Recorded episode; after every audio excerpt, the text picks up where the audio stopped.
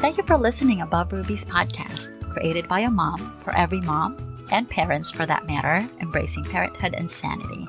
Here to help you get by through weekly discussions on parenting, relationships, home, and faith as you juggle daily in life.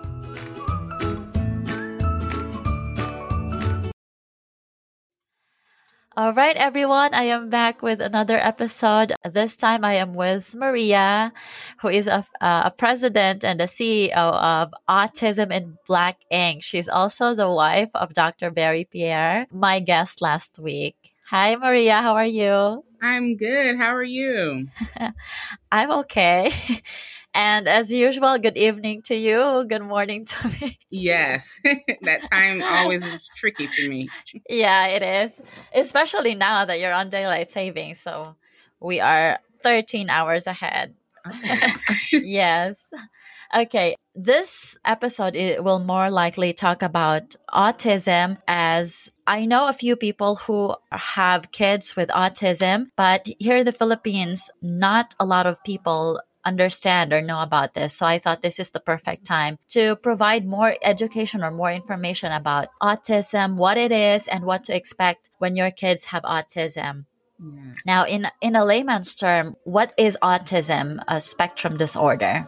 So, autism is a neurological disorder or diagnosis. So, it impacts the brain um, and mm-hmm. how uh, we would see it, those who are not um, healthcare professionals, how you all would see it would be through sensory, like if your child reacted to certain clothes or certain food items and didn't mm. like how it felt.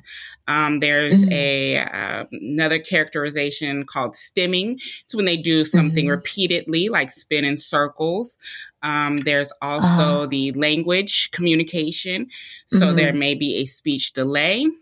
Mm-hmm. Um, comprehension, not quite understanding, um, you know, what you're trying to convey in a conversation, um, mm-hmm. especially if they don't have an interest in it.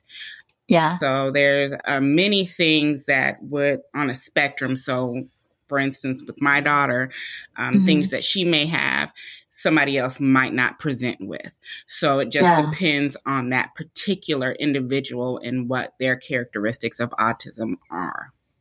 Mm-hmm. And when did you realize um, your your daughter Malia may have autism? What have you noticed that made you think that maybe it's about time to to check whether or not she has autism? Yeah, so at about um, six months, I noticed there were some sensory uh, mm-hmm. characteristics with Malia, and they kind of clued me in like, okay, this may be autism. Um, mm-hmm. But Dr. Berry was very adamant that I not diagnose his, his child. so I, I, left it alone. Um, okay. But at 10 months, she actually regressed in her speech. So things that she was mm. saying, like mama, dada, ball, all, you know, simple words that were mm-hmm. developmentally where she should be, she actually forgot all of those things. And when mm-hmm. trying to get her to say them, um, it was if she just couldn't. And then I also mm-hmm. thought she was deaf um, because loud noises would occur and she wouldn't have any reaction to that. Reaction. Yeah. Uh-huh. So that just let me know that, you know, okay, we do need to to to get her checked out. Is that always how early a parent can determine that their kids may have autism, or that's not always the case? So, um, healthcare professionals can catch it that early and diagnosis that early. But uh-huh. usually parents are going to notice parents who don't have any kind of medical background, any mental health mm-hmm. background, they're going to catch it you know, catch these characteristics around two or older because that is the mm-hmm. stage where children have a burst developmental wise. So they're, yeah. you know, having strings of words that they're going to be saying. So you'll notice mm-hmm. if there's a delay in the speech at that time, right? Um, they're going to yeah. be doing things developmentally at that time. And that's why you're going to be like, mm-hmm. oh, okay, they're not hitting these milestones. So that's probably yeah. when a, a, parent who didn't have um, a background would know. Mm-hmm. how many parents are like trying to deny that their kid may have autism what do you think should they do if, in that case do we have any percentage of those who are in denial that their kids may have autism i don't have any exact percentages on you know uh, denial um, I, I, think it, it, it, just varies by the parent because um, mm-hmm. those statistics aren't necessarily things that medical professions are looking at. So they're more likely mm-hmm. looking at um, a gap in diagnosis, like, or mm-hmm. how long does it take, uh, you know, a child to get a diagnosis. But um, I think there is a large amount of a denial, especially in minority mm-hmm. communities, because we don't get mm-hmm. the information like other communities do. So other mm-hmm. communities will know what autism is and characteristics of autism and what to do if they mm-hmm. believe that their child is autistic, while mm-hmm. minority communities, and you know, specifically in, in, the Black community that I deal with, um, yeah. we don't get that information. Uh, we get mm-hmm. the wrong information. So it mm. seems quite scary to us when somebody will say autism because we don't have the right information. And that yeah. can lead to not wanting your child to get a formal diagnosis or get a diagnosis, which then leads mm. to a gap in the services. Mm-hmm. Yeah, that makes sense. And uh, speaking of that, what prompted you to start autism in black which you i think you've somehow answered already but uh, walk us through that what's the birth of autism in black autism in black came about because it did take us a long time to get malia's diagnosis and uh-huh. I am a licensed therapist. I'm a clinician. Mm-hmm. And then, of course, you know, I'm married to somebody who is a physician. And yes. it was us having education and resources. It still took a long time to get Malia her diagnosis. Um, yeah. So I was thinking about those in my community who don't have the education mm-hmm. and the resources and how they go about getting diagnosis. And then when we got her the diagnosis, we had a lot of healthcare professionals coming into our home and not mm-hmm. taking our culture into consideration. They were just yeah. trying to apply what they learn in their textbooks to mm-hmm. us without thinking about how our culture can impact their treatment planning. Mm-hmm. Um, and I saw that this was more of a norm. And then when you go on mm-hmm. any autism sites, I don't see anybody that looks like me. I see mm. um, mostly white people. And to me, yeah. I couldn't relate to that. So it made it seem as mm-hmm. if autism was just for white people when we yeah. know it's not. Um, so exactly. I wanted more representation. So I created Autism in Black for Black parents mm-hmm. who have a child diagnosed with autism. Yeah, which is a, a, really good channel for your followers because it's very helpful. I've learned a thing or two from there as well. uh, uh, while you know helping you with your podcast. If not for autism in black, I wouldn't have known that there are a few paperworks that need to be done and all that uh, legal stuff yeah. in the background. I'm not even sure how it works here in the Philippines. So it, so that that's really good that, that you're reaching out for your community to learn more about it. What do you think are the challenges of raising a child with autism? I think for minorities, it's representation. So having mm-hmm. somebody understand our culture, um, mm-hmm. I'm sure, you know, those living in the Philippines could understand that as well. Um, mm-hmm. That the access to, to healthcare resources, having that access to certain things, we don't always have that. Um, there's certain mm-hmm. things in place that keep us from accessing resources. You know, there's mm. also a lot of evaluator bias um, because mm-hmm. the healthcare system, mental health system in particular, is, you know, pretty whitewashed. So, you know, the DSM, yeah. which is the book that we use for diagnosis, um, it was mm-hmm. created by white men on white men. And mm-hmm. if you're not white, you're not, you may not meet or uh, uh, have the um, character characterizations of what they're saying in that book. So it's mm-hmm. going to look different um, for us. So that leads to a lot of misdiagnosis, not mm-hmm. um, getting the right diagnosis. Um, not getting any diagnosis. Uh, so yeah. there's so many things in play when it just comes to getting the diagnosis. Then we start talking about access to resources and access mm-hmm. to therapies and mm-hmm. and understanding, and that's even you know harder to think about. Exactly. Now let's talk about Malia because I know she is uh, she plays tennis and is very good at that. Yes. In fact, one time Dr. Berry said you were going somewhere and she was gonna meet Serena. yeah, we went to um, the U.S. Open last August. Um, and oh, we got nice. to see uh, Serena. We didn't get to meet her, but we oh. did get to um, to see her play, and that was a, oh, wow. big deal. Yeah.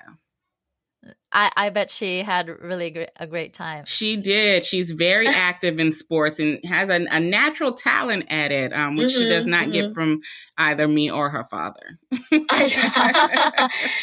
and that's what I noticed. Kids with autism, they really have this special gifts that that it's just amazing. Uh, aside from from her gift in tennis, what uh, special gifts does she have? You know, I think any child who is autistic, mm-hmm. whatever their interest is, is what mm-hmm. they're really going to put all their focus into. Um, so for Malia, that is sports. You know, she plays mm-hmm. tennis, she plays soccer, bowling, uh, basketball. Oh, so wow. she is quite active, but she mm-hmm. enjoys those things. So she mm-hmm. puts a lot of effort into those things. Um, there are some kids who enjoy learning about um, science or you know mm. learning about math um, yeah. leah loves science as well she loves science experiments so she loves doing those type of things so whatever mm-hmm. that interest is they put a lot of focus into those things because it's something that they're interested in Ah, that's awesome. So that that is why they become really great at it. So it's, it's like an interest led then. Let's talk about the twins. How older is Malia? Um, eight, and then our twins, Davis and Brooklyn, are five. Yeah. Do they realize that Malia has autism, or do they have to uh, understand that an, at an early age? If yes, how can the siblings uh, of kids with autism better understand them?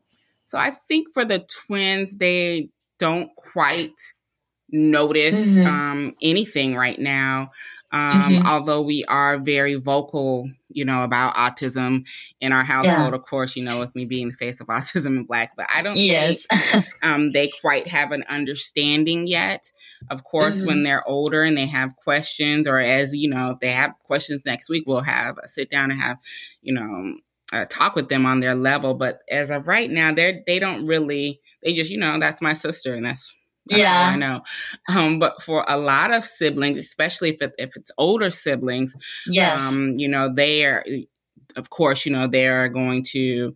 Uh, because they're older, their comprehension level is, you know, they're going to understand and know. And parents have mm-hmm. to have mm-hmm. conversations uh, mm-hmm. with their the siblings because a lot of times they're left out and they're yeah. you know when you have a uh. child with a disability a lot of spotlight goes onto them so your mm-hmm. child could mm-hmm. be feeling left out they could also be feeling like you know they need to be you know just as protective or they need to be in a parenting role you know there's mm-hmm. so many avenues um, that a mm-hmm. child can go on, you know, based on, you know, what's going on in their household.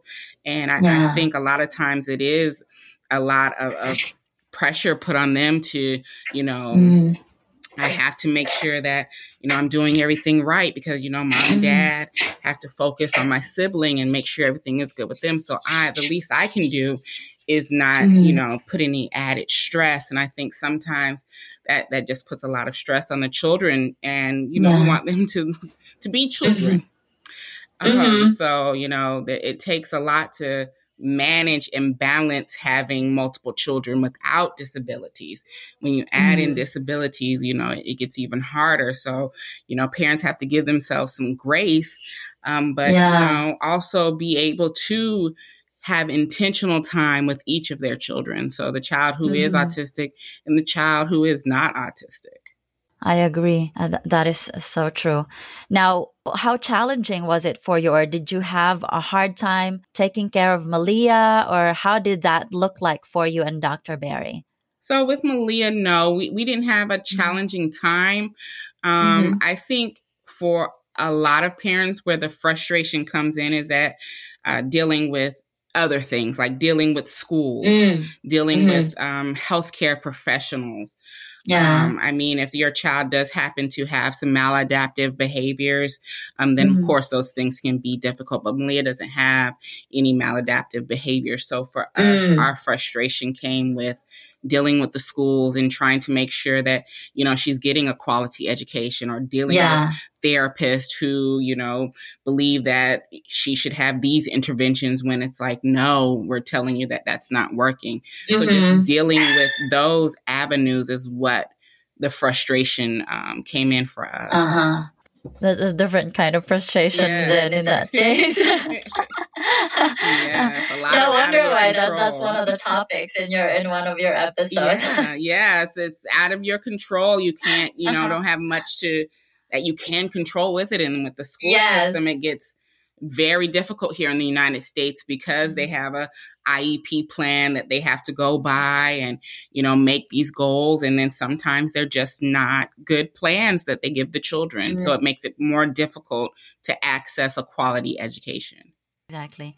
Now, if you are to give an advice to parents of kids with autism, uh, what would it be, especially those who uh, who just started to notice their kids may have autism?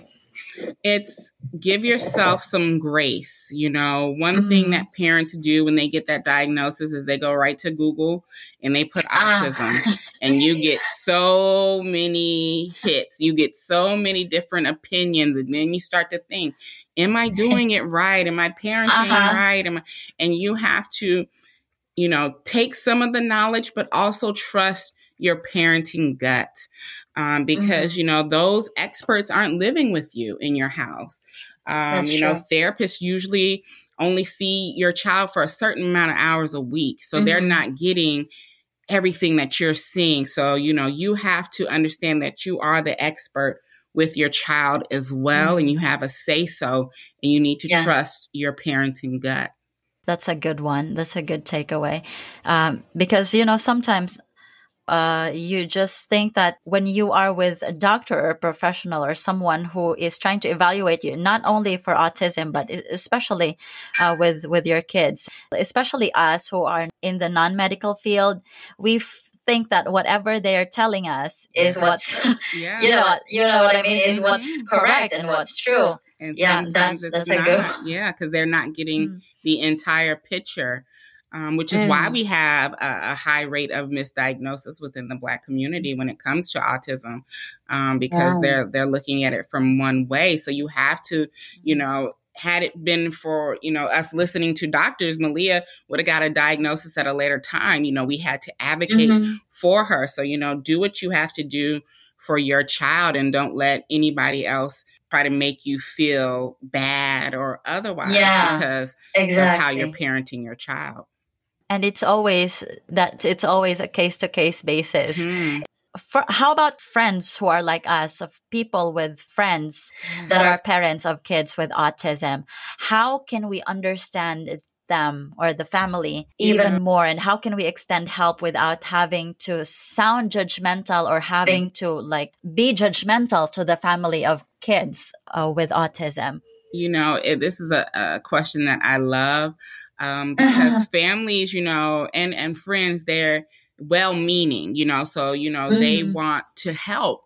And a lot of yes. times, the first thing family members and friends do is they go to Google too, and then they want to, you know, uh, educate you as the parent on what you should be doing. And a lot of times, mm. that just adds extra stress. Mm, exactly. Um, because there's so much information out there. Mm-hmm. So, what I tell um, family members and friends is that you know, listen to the needs of your family member or friend. What they mm-hmm. need you to do, uh, that's who you should be for them. If they just need you there to vent and talk to, then that's, mm-hmm. you know, the role that you should take. If you want to learn, um, of course, there are books out there, but you can also mm. ask questions. And if that family member wants to educate you, um, then they will. Uh, but be careful mm. about the knowledge that you are receiving um, yes. from outsiders and then going to present that to that person and be like, well, this is what mm-hmm. you should be doing. No, yeah. that's not what we want to do. We want to be a helpful resource, you know. So mm-hmm. be a, a, good support system. And, you know, sometimes it, it, does get uncomfortable in having conversations. So, you know, you say things when you start to get uncomfortable. Like, you know, if I, I say, oh, you know, my child is autistic, a lot of people like, oh, I'm so sorry. There's, oh, yeah, yeah. there's nothing to be sorry yeah, about. You know, this is not a terminal illness. I'm telling you yes. that, you know, she has. So there's nothing to be sorry about. You don't need to feel sorry for us. Mm-hmm. Um, so mm-hmm. it's just things like that um, that that can be stressful and hurtful. Yes, exactly. And most of the time, uh, these these friends do not even or friends and family do not even mean that. Mm-hmm. You know, it's just that they they don't know. I I guess we also do not. Ju- do not know yeah. how to react to it and, and what, what, the right words to say are. So it's very important to give out the right help that, yes. that the family needs. Exactly. So, you know, sometimes it's just, oh, okay, um, mm-hmm. you know, do, can I do anything for you?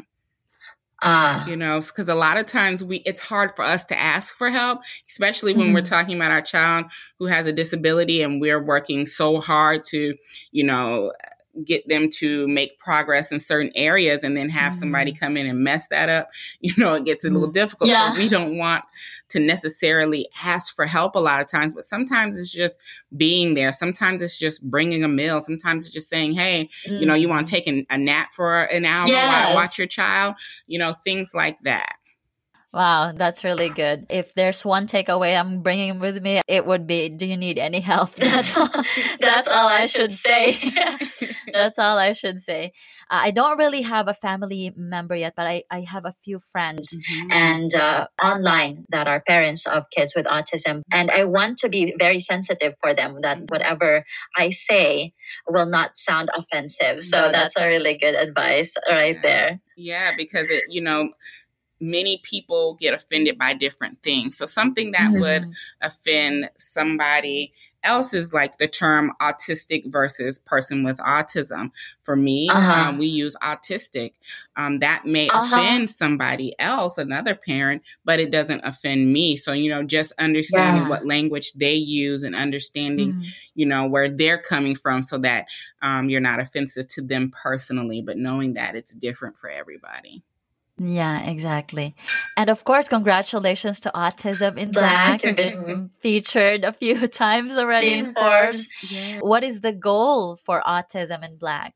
You know, we're trying to be worldwide with with our advocacy and empowerment. Um, for black families because it's mm-hmm. just the information is, is, scarce out there for us the representation is scarce out there for us um, so that's what we're trying to do go global with the mission of you know spreading awareness acceptance empowering parents um, to be able to get rid of the shame associated you know with having a child with disabilities as well mm-hmm. as training you know organizations to be mm-hmm. more culturally responsive when it comes to the black disability community Mm, that's awesome.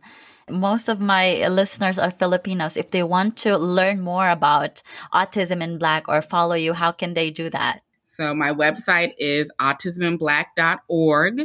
Um, and on Facebook, I'm Autism in BLK. And on Instagram, I'm Autism in BLACK. And I'll also send in your links in the show notes so they should have that available if they want to learn more about you and Dr. Berry as well. Thank you so much for your time today, Maria. Thank you for having me. Oh, I really appreciate it. Hope you enjoyed today's episode. Sign up to my newsletter so you're notified of my next podcast at www.abovepreciousrubies.com or follow me via Apple Podcast or Spotify. Today's Bible reading is from Psalm chapter 127, verses 3 to 5. Behold, children are a heritage from the Lord. The fruit of the womb is a reward. Like arrows in the hand of a warrior, so are the children of one's youth. Happy is the man who has his quiver full of them. They shall not be ashamed, but shall speak with their enemies in the gate.